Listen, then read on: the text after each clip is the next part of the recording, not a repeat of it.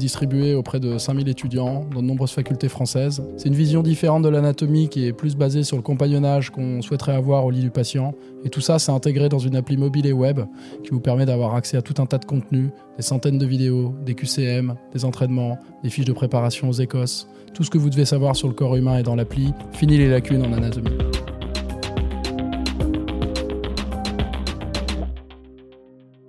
Bonjour à tous, bienvenue sur Podex. Et sur Passage de témoins également.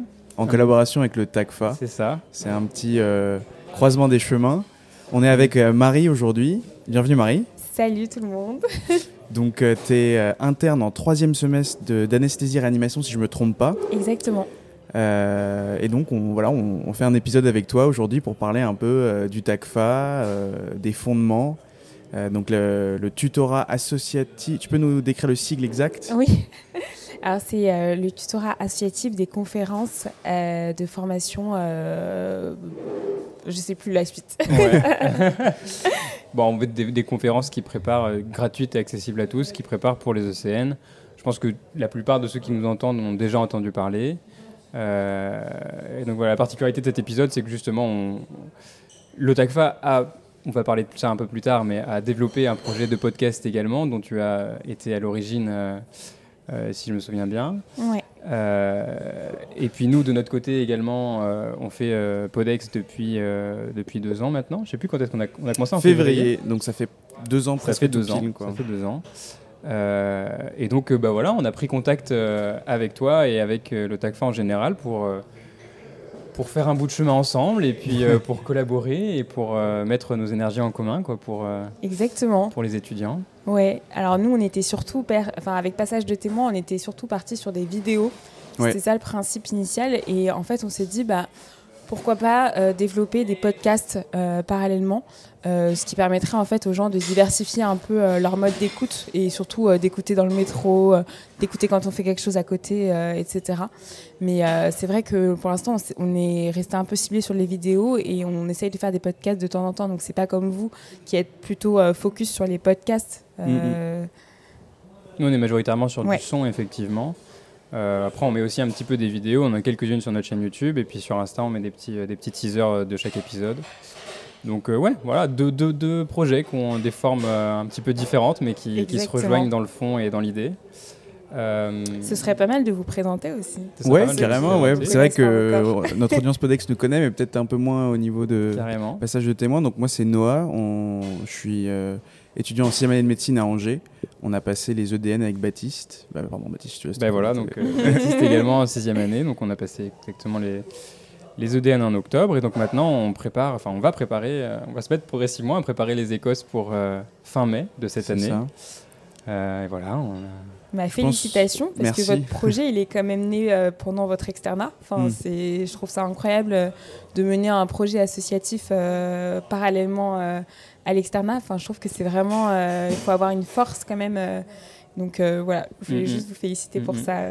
merci beaucoup. Bah, c'est vrai qu'avec Noah, on s'est rencontrés pendant les études de médecine et que rapidement, on a eu pas mal de projets en commun, de photos, de vidéos dans les assos étudiantes, etc. Et puis euh, un, hiver, euh, chez toi, tu as dit mais il faut qu'on lance un podcast, euh, ça pourrait vraiment marcher, ça pourrait être super sympa et tout. Et puis bah voilà comment c'est créé quoi. Puis c'est dans le contexte un peu aussi de la réforme du deuxième cycle, on était tous un peu perdus et on se demandait un peu bah ok ça comment ça se passe à Angers, comment ça se passe dans d'autres villes, est-ce que aussi ils sont perdus comme nous Et on s'est dit que nous on aurait aimé en fait écouter d'autres étudiants dans d'autres villes partager un peu leur, leur parcours. et donc voilà voilà comment c'est lancé. Et peut-être que du coup, on peut commencer un petit peu par euh, ton parcours, Marie, à toi, qui est du coup interne en, médecine, médecine anesthésie réanimation en mars. Euh, troisième semestre. Qu'est-ce qui t'a, euh, comment est-ce que tu as vécu ton externat? Tu étais à Paris pendant ton externat? Oui, j'étais à Paris Descartes, qui est l'actuelle Paris Cité. et j'ai fait de la P1 à la D4 là-bas. Donc euh, j'ai commencé en P1 euh, comme tout le monde, je pense, un peu perdu, euh, ne pas trop savoir vers où j'allais. Mais ça faisait très longtemps que je voulais faire médecine, mais j'appréhendais quand même la charge de travail qui était exigée en P1. Ensuite, la P1 est passée, je suis arrivée à l'externat et l'externat, je m'étais vraiment dit, parce qu'on nous avait un peu préparé en nous disant, bah voilà, ça va être difficile, vous aurez des stages à l'hôpital, en même temps vous allez devoir bosser vos cours, euh, donc c'est pas, pas toujours facile. Et je m'étais dit, euh, bon, j'ai pas envie de faire comme en P1 ou en P1. Franchement, je faisais que pleurer. Je crois que je pleurais toutes les semaines. J'étais, j'étais à bout de nerfs. Et là, je m'étais dit, bon, on va le vivre de manière plus sereine. Enfin, on va essayer. et euh, essayer de trouver en fait d'autres ressources euh, autre que la médecine ou alors si c'est la médecine en faire euh, quelque chose vraiment de, passionnant quoi parce que c'est ça le but de base euh, c'est pour ça que j'ai choisi ces études c'est parce que de base je suis passionnée et ne pas me laisser engouffrer par l'ambiance du concours ou par le fait d'avoir une pression parce qu'il y a beaucoup de choses à engranger. C'est quelque chose que tu as vraiment senti ça pendant ton externat Est-ce que tu penses particulièrement parce que nous on va dire les, les étudiants de province non. on pense à Paris on se dit mais ça doit être l'enfer ils doivent se tirer dessus, euh, ils doivent se voler les rêves, j'en sais rien. Euh, c'est quoi un peu l'ambiance euh, de, de, travail, je sais pas, dans les BU parisiennes bah, je pense qu'on on peut choisir un peu l'ambiance dans laquelle on se met. l'ambiance dont tu parles, je pense qu'elle existe. Il, doit y avoir voilà, des gens assez compétitifs du début à la fin qui veulent pas lâcher, lâcher le morceau. Mais je trouve que c'est pas du tout la majorité des gens. Enfin, ça reste vachement à la marge. Euh, et peut-être aussi que je me suis entourée des bonnes personnes, euh, dans le sens où j'ai toujours été entourée de personnes très bienveillantes, avec qui euh, voilà, j'ai pu discuter dans les moments où ça allait bien, dans les moments où ça allait moins bien. Et donc ça a été assez porteur pour moi. en D4, par contre, bon, la pression commence à monter et ça s'en bah ressent. Mais du coup, voilà, j'ai fait le choix, par exemple, de bosser un peu plus toute seule. Quand je dis bosser toute seule, c'est plus passer la journée, enfin choisir mon lieu de travail juste en fonction de moi et pas forcément en fonction des, des gens qui y allaient. Parce que euh, les pauvres, je trouve qu'en D4, ça finit vite par parler de médecine. Et moi, j'avais mm. pas envie de ça, j'avais envie de regarder ma petite série ou de penser à d'autres choses. Enfin de vraiment vivre le truc comme je le voulais, euh, tout en ayant quand même un groupe de travail, une sous-colle, euh, où en fait on se faisait des réciter nos cours, euh, surtout en, en LCA, c'est un peu ce qu'on avait choisi en D4, c'était de, réciter nos cours ensemble, et ça pareil, ultra bien bien parce qu'en fait c'était mes potes, donc c'était très chouette, mais je continuais du coup à avoir mes potes de médecine, mais je leur disais bah voilà ce sera pour un dîner, ce sera pour un déj, mais voilà si tu veux qu'on aille travailler ensemble à, ce moment-là pour cette journée, je veux bien, mais à certaines conditions, on va dire. Donc c'était comme ça que, que j'avais décidé de, m'organiser. Et donc avec le recul maintenant d'un an et demi, deux ans, euh, tu dirais que tu as bien vécu ton externat et que tu es, es, contente de ces années? Parce que quand on est dedans, quand on en sort, on dit ah ouais c'était mm. horrible, franchement plus jamais et tout. Enfin plus jamais, il n'est pas question de le refaire de toute façon, mais, euh, comment est-ce que euh, avec le recul, tu, revis ça et qu'est-ce que tu aurais pu euh, peut-être améliorer Qu'est-ce qui, qu'est-ce qui a bien marché pour toi? Alors, je dirais que la D2, D3, euh, je l'ai, enfin plutôt la D2, je l'ai pas forcément très bien vécue. C'était l'arrivée des gardes, j'étais totalement paumée à l'hôpital trouvais que c'était un milieu hostile et je me demandais vraiment, euh, je vais devoir passer autant de temps dans cet environnement. Je comprenais pas trop ce qui m'arrivait. Et puis j'étais aussi un peu perdue au niveau de ma méthode de travail parce que j'aime aller en cours depuis, depuis la P1. Enfin, en P1, j'allais en cours euh, tout le temps. Et même euh, pendant l'externat, j'ai continué. Je me disais, mais est-ce que je suis pas en train de perdre du temps en allant en cours? Mais c'est aussi ce que j'aime. Enfin, j'étais un peu tiraillée par, par tout ça. Alors que quand je suis arrivée en D3, euh, disons que je crois que le confinement m'a un peu aidé. J'aurais jamais cru dire ça. Mais parce qu'en gros, le confinement pour moi est arrivé euh, pendant ma D2. Et en fait, euh, après, on a eu les confinements un peu successifs, les faux confinements où la BU était fermée, mais on pouvait quand même sortir. Donc voilà. Et donc en D3, bah, comme je pouvais un peu moins sortir, je me suis dit, ok, bon, bah, je, vais, je vais travailler du coup. et je vais surtout essayer de prendre plus de recul sur ma méthode de travail, essayer de comprendre comment je fonctionne. Euh, et ça, je pense que ça a été assez porteur pour moi. Parce que du coup, quand je suis arrivée en D4, je me suis dit, ok, je sais comment je fonctionne maintenant, euh, je peux vraiment l'exploiter au max. Et, euh, et, je, vais, je vais bien le vivre. Et ce qui m'a aidé aussi en D4, je pense, à, à, bien vivre mon année, parce que je pense que j'ai pour le coup bien vécu ma D4, c'est que je le prenais de manière plutôt cool. J'avais pas vraiment la perspective du concours à la fin. Je me disais juste, là, le but, c'est que tu révises au max, que tu donnes les moyens d'avoir un bagage de connaissances qui te permettra d'être un bon médecin plus tard. Enfin, j'espère. Et euh, je me disais, bah voilà, chaque occasion est une occasion d'apprendre. Euh, je trouve qu'en médecine, on a toujours peur un peu de se dire, mais si je pose cette question, comment les Mm. gens vont me regarder, euh, comment est-ce que je vais être jugée, etc. Et là, je m'étais dit, mais Marie, tu t'en fous. Là, tu es là pour apprendre. Et en fait, si tu poses pas les questions, tu t'apprendras jamais. Et donc, tu resteras nul, quoi. Mm. Et, euh, et en D4, c'était vraiment ma philosophie. Tout était un peu source d'émerveillement. d'émerveillement. Je me disais, ok, ça c'est trop cool et tout, euh, incroyable, j'ai découvert ça et tout. Euh, et du coup, je pense que ça m'a beaucoup aidé à le vivre. Et d'ailleurs, quand le concours blanc de mars, du coup, est arrivé, bah, ça m'a fait bizarre d'avoir un, classe- un classement. Je me suis Ouais. dit, ah ouais, il y, a- il y a quand même un enjeu derrière que j'avais oublié. C'est une petite piqûre de rappel. euh, Exactement, une petite piqûre de rappel. Euh, et je me suis dit, bah ouais, en fait, il y a aussi, il y a aussi l'enjeu du concours.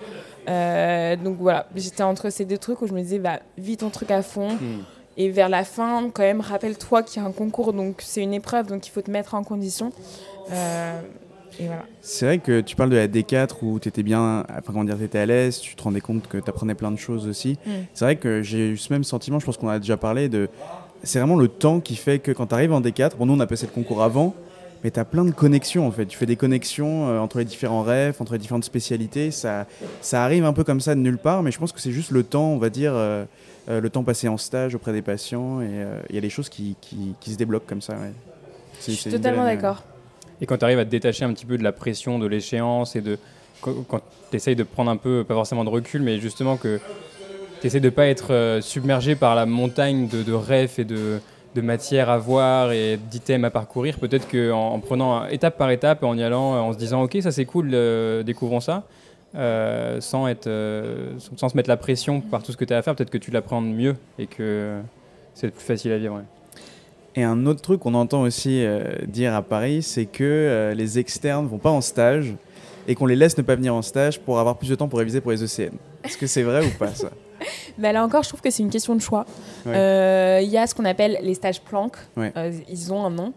Euh, c'est les stages, où, en effet, où tu fous rien et tu n'as pas l'obligation, entre guillemets, de venir. Alors, souvent, c'est c'est sous des formes particulières. Donc, tu viens deux heures, par exemple, ou tu viens pour le staff. Après, tu repars, etc. Mais parce que le nombre d'externes est jugé quand même assez euh, important pour euh, assurer les missions euh, du service. Il y en a pas mal en D4. En tout cas, les D4, comme on est prioritaire sur les choix de stage, on peut en choisir euh, Mm. plus. Pour ma part, j'ai pas décidé de faire de cette manière. J'ai plutôt décidé de passer beaucoup de temps à l'hôpital, que j'ai finalement appris à aimer entre la D2 et la D4. Et, euh, et là, pour le coup, euh, j'ai fait des stages très prenants. Euh, la médecine interne, médecine interne, gériatrie euh, et euh, psychiatrie, mais dans un stage où pareil, il fallait de l'investissement, où j'y allais tous les jours. Et ça, je l'avais choisi parce que je voulais un rythme en fait. Enfin, je voulais Mm. me lever pour quelque chose. J'aimais le temps passé avec les patients et ça me rappelait aussi quand je me repenchais sur euh, mes items, sur mes fiches, qu'en fait, je bossais pour un truc Mm. et que c'était pas purement du papier, que c'était pas quelque chose de purement théorique. En fait, il y avait une pratique derrière. Mais oui, ça existe. Il y a beaucoup de gens qui choisissent des stages planques en D4.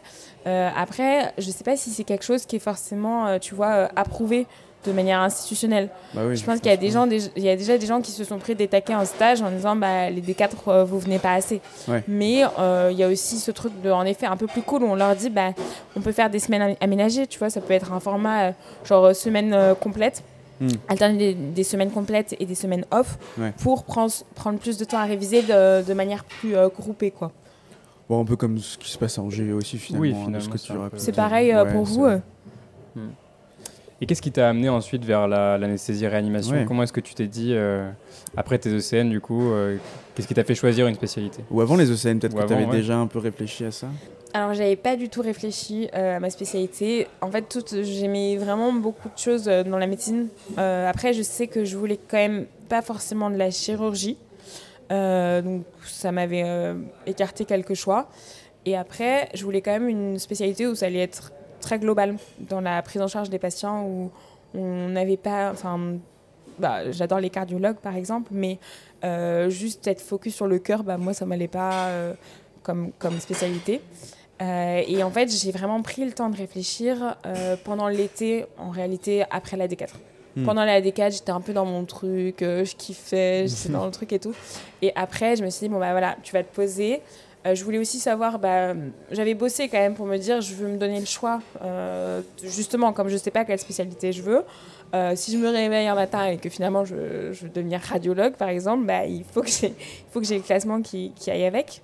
mais quand je suis arrivée du coup en, après la D4 pour me poser en mode bon, qu'est-ce que je, qu'est-ce souhaiterais faire. Euh, là, je me suis dit, bon, je vais une spécialité où il y a une prise en charge globale, je vais une spécialité où je fais des gestes, je vais une spécialité où je me sens autonome dans ma spé, donc où j'ai pas besoin forcément de faire appel à beaucoup trop d'autres spé au quotidien en tout cas. Euh, pour euh, soigner mon malade, je veux pouvoir sortir ma petite mon petit échographe, faire ma petite échographie à mon patient et tout, avoir des compétences sur beaucoup de choses, la pharmaco, l'infectio, la néphro, l'hémodynamique, la physiologie respiratoire. Enfin, je voulais, je voulais tout ça. Et j'avais en tête un stage dans lequel j'étais passée euh, en étant externe, euh, la réanimation euh, à l'hôpital Saint-Joseph, petite, petite dédicace, où là, j'avais été entourée de gens tellement bienveillants. Et en fait, je voyais les anesthésistes réanimateurs comme des gens trop stylés. Quoi. Je me disais, c'est des gens qui perdent jamais leur calme, ils sont toujours, toujours assurés, hmm. il n'y a jamais de panique, personne ne court jamais. Enfin, dans la plupart du temps. Euh, et ça, franchement, je trouvais ça plutôt inspirant. Et c'était le modèle en fait auquel je voulais, je voulais ressembler. Donc je m'étais dit, bon bah voilà, euh, après avoir éliminé, ce que j'avais hésité quand même entre 5 SP pendant tout l'été. c'était quoi les autres spécialités? Euh, C'était la neurologie. Ouais. Ou la neuro, on pourrait se dire, bah, c'est plus organe, enfin ciblé sur un organe, mais je trouve que c'est en lien avec pas, pas mal de pathologies de système aussi, donc c'est ça qui m'intéressait et c'est très clinique. Euh, la gériatrie, où j'avais fait un stage en FFI euh, pendant l'été, la médecine interne, où là c'était l'aspect, un peu l'aspect de cœur, on va dire, euh, et l'oncologie. D'accord. Voilà. Ah oui, vaste. Oui, c'était très vaste.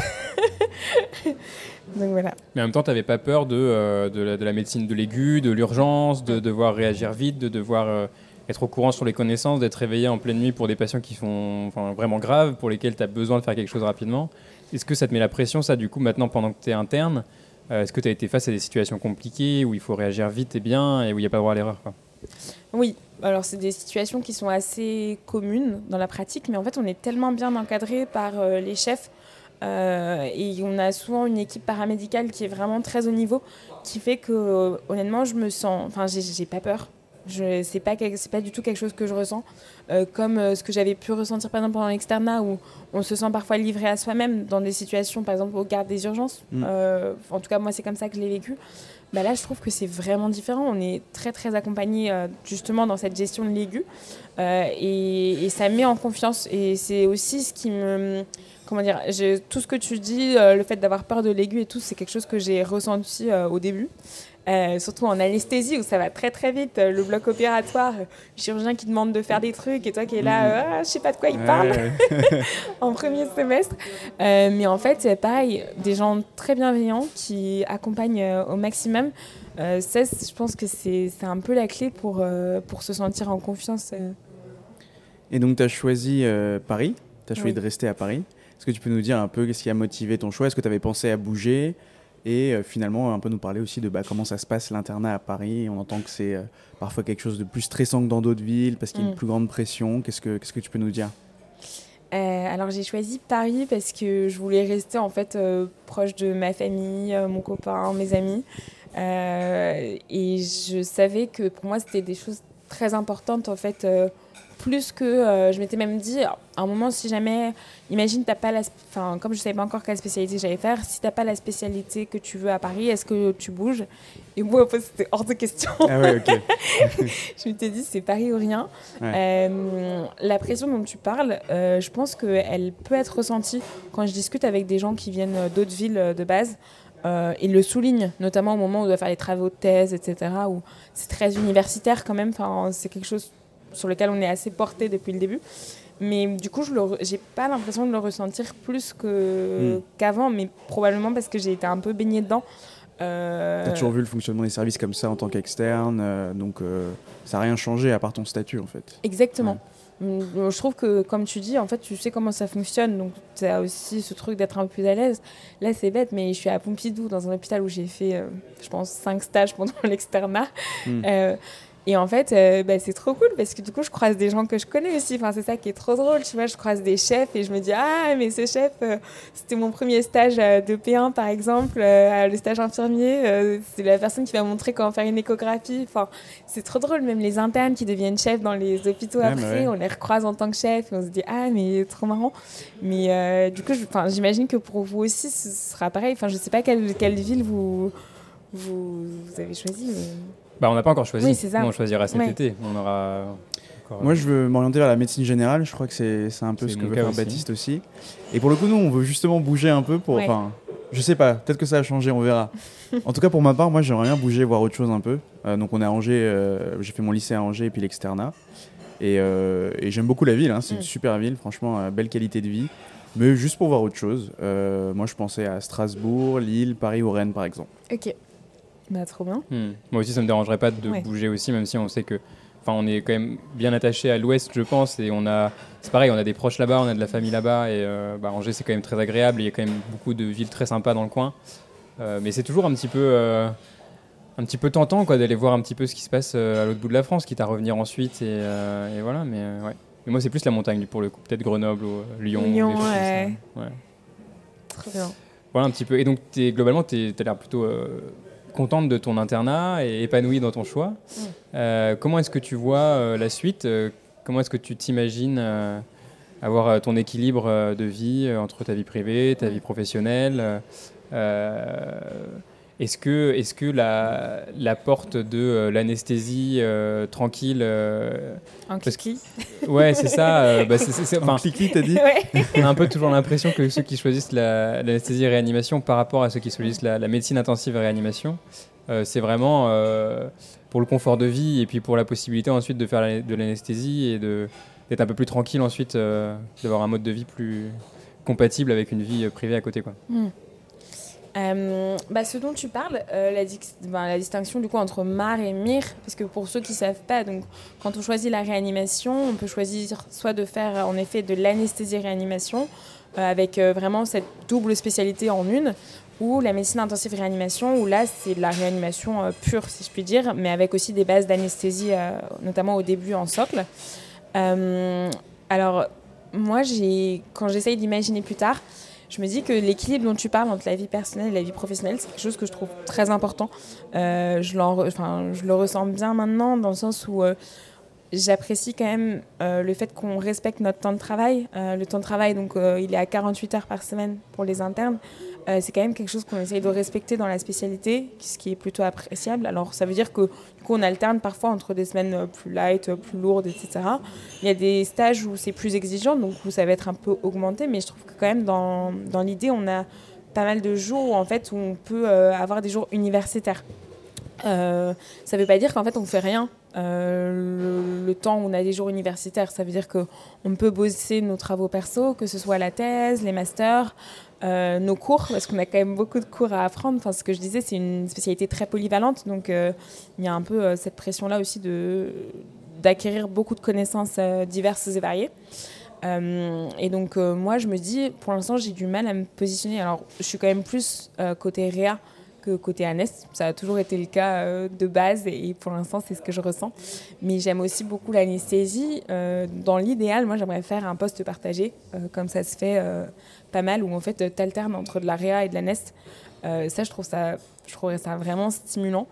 Euh, je pense que, tu vois, même les, les en clinique, euh, moi j'avais un peu la même vision que toi où je me disais, en fait, ils ont choisi une vie pépère où ils peuvent se barrer en vacances quand ils veulent et tout. En fait, ils travaillent beaucoup parce que la clinique, c'est du 7h30, 20h parfois, où tu enchaînes les malades. Donc, tu n'as pas le temps de te poser. Donc ça veut dire que quand tu es là, tu bosses à fond. Mmh. Euh, tu induis tout seul. Donc ça veut dire qu'il faut qu'on te présente le dossier du patient, ça va quand même assez vite. Tu dois évaluer les risques euh, liés à l'opération, liés à ton induction, liés à l'intubation très rapidement. Donc avoir une cartographie pour dire bon bah je fais ça, ça, ça, je fais ce protocole, je l'endors de cette manière. Hmm. Et ensuite, euh, t'induis, donc même de manière technique, hein, c'est pas forcément facile. Euh, tu es là, alors parfois tu as un, infirmier ou une infirmière anesthésiste euh, qui est là aussi pour t'aider, ça dépend des salles et de l'organisation. ils sont quand même très souvent là. Euh, mais voilà, donc t'induis, hop, hop, hop, tu vas sur ta salle d'à côté et euh, tu, continues, euh, tu continues à côté. Mais c'est pas comme en CHU, les équipes sont plus réduites, t'as pas un interne qui peut t'aider, un externe qui peut te tenir un truc, ou c'est vraiment t'es livré à toi-même en tant que professionnel dans ta clinique privée. Et c'est une vraie responsabilité, une vraie prise de décision qui aura un impact aussi sur la prise en charge, donc c'est pas non plus anodin. Mais t'as pas toute la protection de l'hôpital public aussi. Mm. Alors je pense que tu as une protection quand même parce que ça reste un établissement de santé. Oui, mais bien sûr. Mais je vois ce que tu. Enfin, c'est exactement ce que tu dis. Tu n'as pas euh, une armada de internes, externes, chefs, euh, IAD présents au bloc opératoire à ce moment-là. Hmm. Donc je pense que c'est quand même des gens qui sont assez bétons euh, pour, pour faire ça. Parce hmm. que je pense que sinon ils ne le feraient pas. Mais du coup, moi pour l'instant, j'envisage je quand même le truc où j'aime enseigner. Enfin, j'aime à, ma petite échelle, hein, parce que j'enseigne pas là tout de suite, mais euh, euh, plus tard, j'aimerais enseigner. Euh, et du coup, bah, je pense qu'en effet, l'hôpital me permettrait de le faire. Après, honnêtement, je suis qu'au tout début, donc j'ai encore beaucoup de choses à découvrir, et notamment l'exercice dans le privé. J'ai pas encore expérimenté tout ce que je vous raconte, c'est vraiment des on-dit. Tu peux faire des stages en tant qu'interne en clinique pour voir un peu comment ça se passe Exactement. dans les hôpitaux privés ou en clinique, tu peux aussi aller voir comment ça se passe. Euh, ce qui est vraiment une plus-value en anesthésia, puisque comme, euh, comme on le disait, c'est une des modalités d'exercice de l'anesthésie. Euh, et voilà. Et pour être passé dans un stage d'anest qui était incroyable, où les anesthésistes étaient ultra investis et autres, je trouve que ça a fait aussi mentir les gens qui disent que quand tu choisis anesthésie réanimation, c'est pour te planquer derrière et, juste pas, enfin, pas gérer le truc. L'anesthésie, bien que ce soit beaucoup plus sécure qu'avant, euh, c'est quand même quelque chose où il faut, faut être vif en fait, enfin, faut être présent et il faut avoir euh, la capacité d'analyser, comme je le disais tout à l'heure, les risques de manière rapide et concise pour euh, choisir ton protocole d'induction, d'intubation, d'entretien et le réveil. et ensuite la salle de réveil qui est quand même une autre étape de ce qui se passe. Toi c'est un truc qui t'attire mais pas forcément pour tout de suite et tu veux du coup partager ton temps euh, entre l'anesthésie et la réanimation Ouais, ce serait. Franchement, c'est un mode d'exercice qui me plairait euh, beaucoup, je pense. Hum, hum. Donc, ça, c'était euh, ton activité en tant qu'interne. mais on va revenir un peu sur le TACFA. on va revenir un peu, si tu peux nous parler du début du TACFA. C'est assez récent, en fait, ça a été créé l'année dernière Ça a été créé il y a deux ans maintenant. Il y a deux ans maintenant Ouais. Et euh, bah vas-y, dis-nous, euh, ça, part d'où? Ça part de quoi euh Alors, je pense que je vais pas forcément l'expliquer aussi bien que les fondateurs qui sont à la tête du TACFA actuellement, mais le principe du TACFA, c'est un tutorat associatif gratuit. C'est ça la volonté du TACFA de base, c'est d'offrir un contenu de qualité gratuit aux étudiants en médecine. Et au niveau national Et au niveau national, qui est un enjeu supplémentaire. Euh, ça veut dire qu'en fait, euh, on a le soutien de la conférence des doyens. Euh, ce qui est énorme quand même comme, comme support. Et ça veut dire qu'on travaille aussi avec UNES, qui est quand même un support qui est accessible à tous et à toutes. donc c'est ça la volonté de base du TACFA. Ça s'organise en conférences, puisque de base c'était ça, hein, c'était des conférences qui étaient, qui étaient voulues, avec des conférences qui sont sur plein de spécialités différentes. Euh, il y a une quarantaine euh, de conférences euh, par an avec un très large de public puisque ça, s'élargit de plus en plus. L'année dernière, Sébastien, coucou Bastien, qui m'a filé les chiffres, donc qui est VPcom au TACFA. en fait, il y a 11 000 étudiants qui ont rédigé au moins une conférence. Donc c'est quand même pas mal. Nous, on en a fait pas euh, mal euh, l'année dernière. Euh, c'est vrai Vous aussi, vous avez. Je me rappelle, tu avais, fait la première, c'était une, conférence de cardio, non C'est pas ça On en parlait un petit peu, tu avais dit waouh bah, En fait, c'était drôle parce que c'était une des premières conférences, donc bah, normal, il y avait des petits problèmes logistiques, tout ça. et puis je pense qu'ils ne se sont pas rendus compte, mais ils ont fait une conférence de, si je dis pas de bêtises, de 4 heures. Mmh.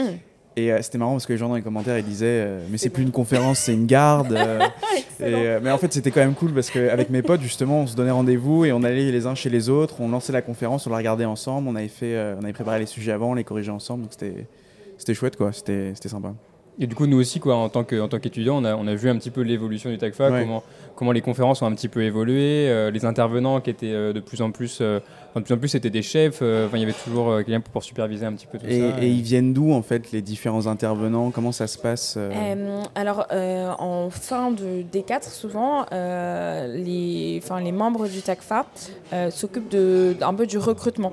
donc, le recrutement, ça va en fait des internes au PU c'est toutes les personnes qui sont prêtes à participer à la rédaction de ces conférences euh, pour ensuite la présenter. Donc c'est vraiment basé sur le volontariat.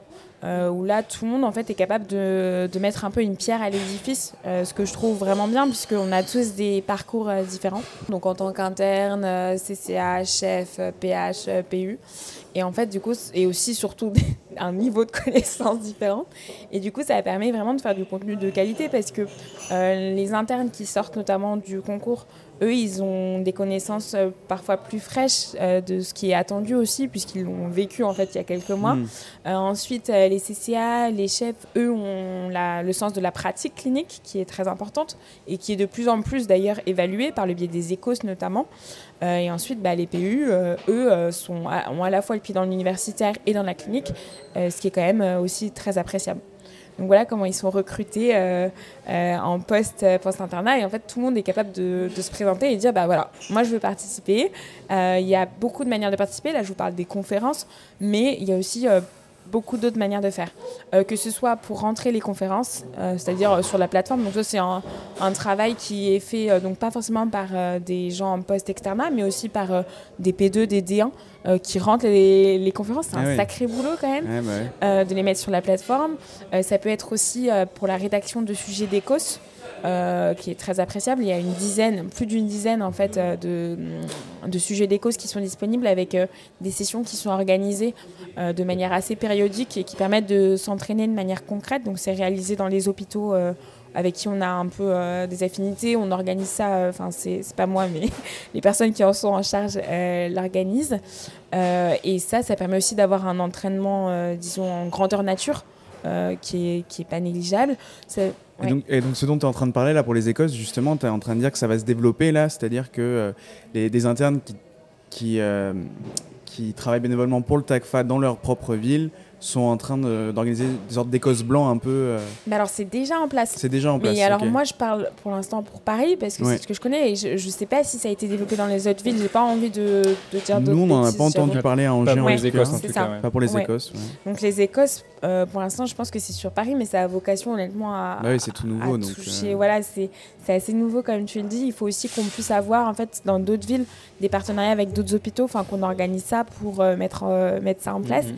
Mais maintenant que tu le dis je pense que ça pourra aussi euh, booster le projet pour faire en sorte que tous les étudiants en fait à l'échelle nationale puissent y participer. Euh, et ça, donc c'est déjà en place. Euh, c'est disons tous les deux mois pour l'instant, j'ai l'impression, où en fait il y a une grosse session d'écos qui est ah organisée. Ouais, c'est pas, mal. Sur des spécialités différentes à chaque fois. Donc ça permet aussi de varier le, type d'entraînement. Parce qu'on a, on a, je pense que c'est pareil dans d'autres villes, mais nous, par exemple, on a un tutorat aussi des externes qui organisaient des conférences ou des concours blancs. Euh, ils nous font aussi des concours blancs, on en a un par an ou peut-être deux euh, pour les Écosses. Mais imaginez par exemple euh, des Écosses blancs organisés par le TACFA au niveau national avec par exemple un, je sais pas, comme pour ah les EDN blancs, un classement national, ça pourrait être intéressant dans le futur de coordonner tout ça. Oui, carrément. Euh, ça demande beaucoup de moyens humains et organisationnels derrière. Bah c'est pour faire toutes les villes en même temps. Euh, bien sûr, c'est compliqué, mais euh, c'est très sympa. Mais ça, mais ça pourrait, comme là, on est en train de, comme nous, on a pu discuter tous les trois, de faire en sorte que le, on puisse faire ce passage de témoins en fait dans d'autres villes avec d'autres étudiants sur place et et, et autres. Bah, c'est des idées en fait qui sont qui sont aussi bonnes à prendre. Euh, actuellement, il y, a, il y, a, déjà beaucoup de choses qui existent hein, au TACFA. Euh, il y a euh, des séquences en fait de mm, des mémos en fait pour la radio. j'ai plus, enfin là j'ai un trou de mémoire, j'ai oublié le nom exact, mais où en fait sur YouTube il y a des, capsules radio. Exactement, capsules radio. Où en fait là, bah, c'est des, faire un des espèces de cas cliniques en fait pour sur un thème particulier, apprendre à lire les images, etc. qui sont aussi très bien faits. Euh, et euh, les EDN blancs, comme on le disait euh, à l'instant. Il y a aussi le tour d'été du TACFA qui est organisé, où là, hmm. on reprend les matières. Je ne sais pas si vous l'aviez fait du coup, ou si vous en aviez entendu parler. Moi, je ne l'avais pas fait. C'est pas mal, en fait, c'est faire le tour de la matière, cette fois-ci plus en 4 heures, mais plutôt en 1h30. euh, où là, en fait, c'est plutôt du cours brut, on va dire, mais pour moi, c'est assez essentiel. Euh, et là, voilà, c'est des conférenciers qui vont passer la matière, euh, possibilité de poser ses questions, etc. Pour les dernières révisions, c'était vachement bien parce que vraiment, euh, en une soirée, tu refaisais la MPR. Moi, je me souviens que celle de MPR était, était assez sympa et que vraiment, il avait, il avait 5 diapos et puis bah, ça suffisait. quoi. Donc, c'était bien pour refaire un petit, un petit rafraîchissement dernière minute. Exactement, ça se veut très synthétique mm, mm. et c'est le but hein, qui, est, qui, est, recherché. Trop cool. Et comment est-ce que toi, du coup, tu es arrivé dans l'assaut Qu'est-ce qui t'a poussé à, à t'investir dedans et et comment est-ce que tu as réussi à, agencer ça avec euh, ton travail d'interne aussi et comment est-ce que ça se passe? Euh, alors euh, moi c'est Alexandre de Gachy qui m'avait envoyé un, message donc il y a deux ans maintenant, juste après mon, concours, en me disant bah voilà on monte un tutorat qui se veut gratuit, national. Et là j'ai dit ok très bien, comment est-ce que je peux aider? euh, donc euh, lui, il me proposait de faire partie euh, de, la, de l'équipe d'anesthésie réanimation, donc de participer à la rédaction des conférences, mais aussi des échos, enfin de tout ce qui concernera un peu les supports de la spécialité. et, c'est comme ça que je suis rentrée un peu dans, dans le TACFA. Donc au tout début, c'était des missions vraiment sur les conférences, les concours blancs. Et après, il m'a proposé de participer à un autre projet qui était de faire en fait des vidéos de témoignages euh, des externes. Euh, donc, on a appelé passage de témoins. des internes. Des internes, pardon. Ça, hein? Ouais. Euh, donc, c'était des témoignages des internes, pardon, pour les externes. et qu'on a appelé passage de témoins. où là on était trois au début avec Soraya et Clémence et où on s'est dit bon, bah, comment est-ce qu'on peut rendre ce support attractif? Pour les externes, pour que ça puisse les informer sur des sujets euh, parfois précis, parfois un peu moins précis, euh, mais comment est-ce que ça peut les aider à avancer en fait dans leur externat, euh, voilà. Donc c'est comme ça que, que j'ai commencé. Le milieu associatif, c'est un milieu que tu connaissais déjà peut-être pendant ton externat? Tu avais peut-être été dans d'autres assos? Alors pendant l'externat, pas trop. Ouais. Mais en fait, juste avant l'externat, donc en D1, j'ai fait partie du bureau de l'association Nemo, qui est en fait euh, l'association euh, pour le Noël des enfants malades, où on organisait euh, des, mm, des, activités dans les hôpitaux. ça pouvait être, c'était surtout des, des, choses assez manuelles, mais on a fait des trucs marrants, genre petite kermesse avec des machines à pop-corn, à barbe à papa et tout. Et moi, j'étais en fait en charge de la communication. Donc, je participais aux activités parce que c'était l'activité principale de l'assaut, mais je faisais aussi la communication. Et c'est dans ce contexte-là d'ailleurs que euh, quand Alexandre m'a proposé de participer euh, à la communication, en fait, de, enfin, c'est une part de la communication du TACFA, euh, je me suis dit, ah, bah, ça me rappelle des vieux temps. et, le, et le TACFA, c'est c'est un bureau de combien de personnes à peu près? C'est... Alors, disons qu'il y a une dizaine de membres, disons, à la tête, donc les VP, qui sont chargés de, de missions un peu particulières. Donc, tu as le VP Com, le VP Ecos euh, VP conférences, etc. Et qui chapeaute un peu, euh, disons, euh, d'autres équipes, d'autres personnes. et voilà, donc c'est une dizaine de membres, disons, à la tête avec les membres fondateurs au-dessus. c'est tout le monde à Paris ou il y a du monde un peu partout De partout. Ouais. De partout. Bah, par exemple, en anesthésie-réanimation, nous, par exemple, celui qui est un peu à la tête, donc c'est Rémi. Euh, lui, il n'est pas du tout à Paris, il est en Bretagne. Euh, donc, euh, il chapeaute quand même de là où il est. Il participe de manière très active.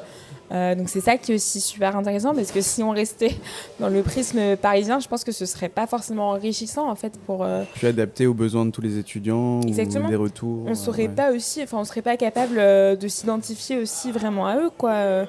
Donc c'est ça qui est, qui est aussi que je trouve incroyable, c'est que ça a vraiment embarqué plein de gens qui viennent de plein d'endroits différents. Quoi. Mais c'est sûr que c'est fort d'avoir monté un réseau associatif comme ça partout en France euh, et de pouvoir euh, communiquer entre vous et vous euh, répartir les tâches et, et avancer tous ensemble.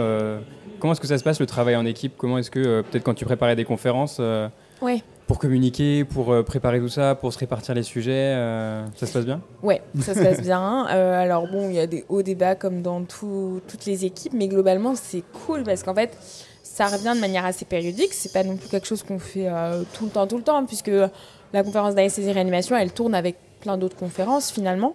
Euh, les concours blancs de même, les écos euh, de même.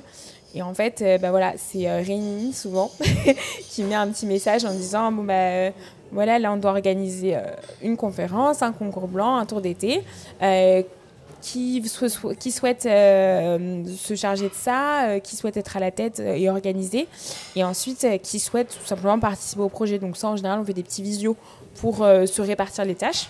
Par exemple, pour le tour d'été, de manière plus concrète, on s'est dit, bon, bah voilà, il y a deux personnes qui seront à la tête de la rédaction, donc qui seront chargées de, de, développer la trame et un peu la méthode et comment est-ce qu'on souhaitait avoir un, format, exactement. Euh, quel format est-ce qu'on souhaitait adopter. Et ensuite, bah, chacun, on est sur un fichier partagé, donc euh, un, GDoc, ou, enfin, un truc sur le Drive. Et euh, bah, voilà, on complète, on met des commentaires. enfin voilà, heureusement que la technologie nous aide pas mal sur ça. Et euh, vous, vous demandez, euh, vous faites appel aussi donc au PU pour leur demander euh, de quoi? De corriger une fois que vous avez rédigé ou aussi ils rédigent directement? Comment ça fonctionne Alors ouais, en gros, on, leur demande surtout de, de relire les CCA. Bah, les CCA peuvent aussi rédiger. Probablement qu'il y a des PU qui rédigent aussi, mais que je suis pas dont je suis pas forcément au courant. Mais je sais qu'il y en a qui participent de, qui participent de manière très active. Euh, mais en effet, on aime bien avoir leur regard au CCA, au PU, au MCU, euh, a posteriori, pour nous dire bon bah voilà, est-ce que vous pensez qu'on a vraiment répondu euh, à la thématique? Est-ce qu'on n'est pas trop éloigné de ce qui est voulu en fait par le CNG et de ce qui se fait aussi en pratique clinique? Hmm. Donc c'est ça qui est intéressant. Et ça te prend combien de temps à peu près euh, dans ta semaine ou dans ton mois euh, de participer? J'imagine que c'est pareil, comme tu dis, que c'est par période et que si tu n'es pas trop dispo, tu peux, tu peux le dire et que c'est pas un souci. Mais est-ce que, est que ça te prend du temps?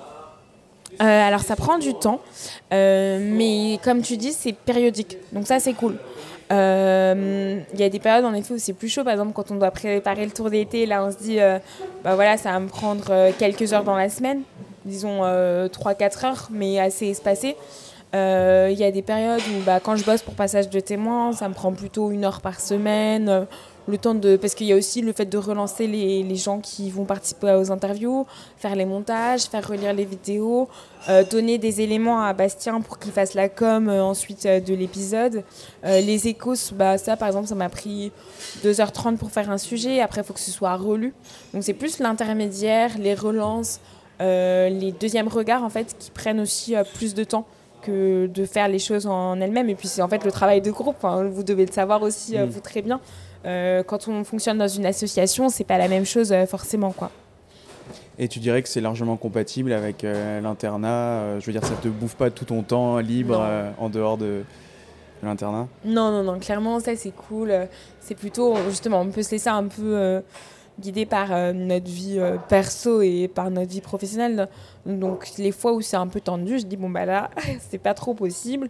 Et on a quand même une liberté en fait par rapport à ça. Mais on se dit aussi parfois qu'on a l'exigence aussi, nous, de vouloir faire quelque chose de qualité pour euh, les externes, quoi. Donc on se dit, bon, bah là, j'ai un peu déconné, ça fait deux semaines que j'ai pas sorti de vidéo pour le passage de témoins. bon, deux semaines, je suis gentille, parfois trois. et là, on se dit, bon, bah, ok, je vais me relancer. Là, il faut qu'on mette un petit coup de boost, un petit coup de fouet. Euh, et voilà. Et qu'est-ce que qu'est-ce que tu en retires euh, de cette aventure un petit peu euh, Qu'est-ce que qu'est-ce qui t'a marqué Qu'est-ce que ça t'a apporté Est-ce que tu es, fier d'avoir pu participer à ce projet, notamment des passages de témoins Et qu'est-ce que qu'est-ce que tu garderas avec toi de cet épisode? Euh, alors moi, ce que, ce que j'aime beaucoup, c'est les rencontres dans, dans l'associatif. Euh, le fait de pouvoir discuter avec plein de gens différents qui ont vécu plein d'expériences différentes et autres. Je trouve que c'est très enrichissant, euh, notamment quand je fais les petites vidéos ou même là, quand on se retrouve pour discuter de ça, c'est trop chouette. Euh, après, euh, ce que j'aime aussi, c'est le fait que ça m'aide aussi à me perfectionner dans ma spécialité. En faisant les conférences, notamment d'anesthésie et réanimation, ça permet de se mettre à jour en fait sur euh, bah, voilà, quelles sont les nouvelles recos et autres quand je me penche sur un item particulier. La variété en fait de ce qui est proposé au TACFA fait que bah il n'y a jamais un truc où on se dit ah, faut encore que je fasse ça. Hmm. Mais il y a aussi des moments, et ça, je pense que c'est normal aussi dans, dans le travail euh, associatif, où on est en mode euh, bon, bah là, j'ai la flemme. Hmm. là, j'ai la flemme parce que sur le plan personnel, bah, j'ai d'autres enjeux. Sur le plan professionnel aussi, euh, voilà, j'ai des biblios à rendre, des staffs ou autres. Et là, bah, on se dit, bah, je lève le pied. Parce qu'en fait, je trouve que ça sert à rien de plus faire les choses avec passion. On, est amené à faire des erreurs, on est amené à être moins investi. donc voilà. Et est-ce que tu aurais des, conseils à donner euh, aux externes euh, qui nous écoutent là, pour, euh, pour préparer leurs EDN et choisir leur spécialité d'internat Alors, pour la préparation des EDN en elle-même, je pense qu'il faut vraiment qu'ils trouvent un équilibre. L'équilibre, on, le redit, mais je le redis encore, l'équilibre entre la vie perso et la vie professionnelle, ça me paraît essentiel. je pense qu'à chaque fois, ils doivent se poser la question pourquoi est-ce que je suis en train de faire ça? Est-ce que euh, c'est juste pour euh, répondre à un concours, ce qui peut être le cas, mais est-ce que ça me booste assez? Est-ce que c'est plus pour essayer de me perfectionner en tant que médecin, euh, me dire, bon bah voilà, dans quelques temps je suis médecin et j'ai envie d'acquérir de, nouvelles connaissances Et en fait, quand ça va pas, apprendre à lever le pied et apprendre à se dire, bah, qu'est-ce qui pourrait m'équilibrer davantage? Est-ce que je laisse pas assez de place à ma vie personnelle? Ou est-ce que parfois j'en laisse trop? Moi, ça m'est arrivé en D2 notamment, où je me disais, bon, ok, va falloir peut-être lever un peu le pied sur ce que tu es en train de faire euh, à côté. C'est très chouette, mais ça ne te permet pas d'être non plus très concentré sur ce que tu es, es, en train de faire.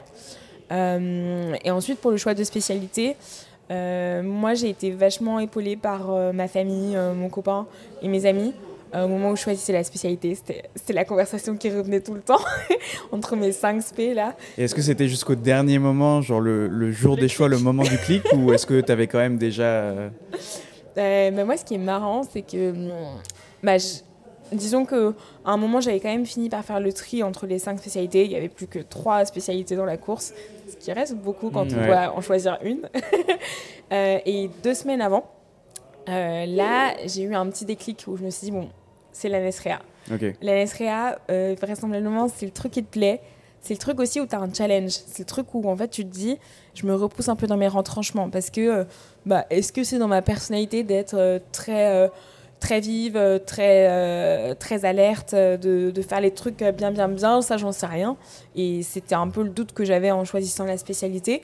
mais en fait, je trouve qu'on développe une spécialité professionnelle.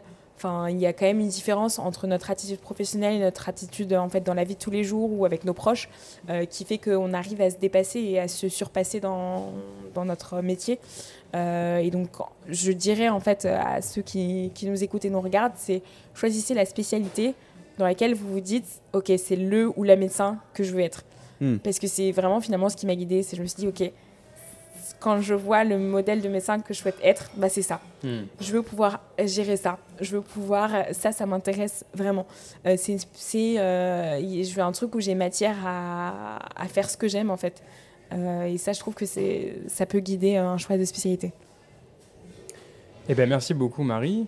Euh, on aime bien terminer par des petites questions un petit peu, euh, ceux qui écoutent les podcasts auront l'habitude. Est-ce que tu as une recommandation culturelle à nous partager, que ce soit médicale ou pas? Quelque chose qui t'a marqué dernièrement, ces dernières années Un, livre, un, livre, une musique? Bah, hier soir, on m'a parlé d'un livre, mais du coup, je ne l'ai pas encore lu. Mais ça peut quand même marcher. Partage toujours. c'est L'Enfant Peul il euh, faudrait que je relise le nom de l'auteur quand même, mais je pense qu'il n'y en a pas beaucoup, en tout cas, qui, qui ont ce nom. Euh, où en fait, ça raconte euh, apparemment l'histoire d'un enfant qui a grandi dans, dans, un milieu assez dur et qui donne pas mal de leçons de vie. Donc, comme je l'ai su hier, je le transmets aujourd'hui. Merci, c'est parfait. L'enfant peut alors. Oui. Ok. Bah écoute, merci d'avoir pris le temps de, de nous rencontrer. Bah merci d'être venu, surtout jusqu'ici. Parce bah, que c'est vous qui êtes venu euh, de Angers quand même, donc euh, merci à vous. On a pu faire ça dans, dans, un, petit, un petit restaurant parisien, euh, comme vous avez peut-être pu l'entendre tout le long de l'épisode, avec l'ambiance. C'était sympa. On est à côté de Port-Royal, là, pour ceux qui savent. Cette table sera un jour. Peut-être, il y aura une plaque ici, a été enregistrée. C'est ça, ouais. Et puis bah merci beaucoup et puis on se retrouve pour un prochain épisode euh, sur Passage de témoins ou sur Podex ou les deux. Euh, voilà. voilà. Salut Marie. Salut.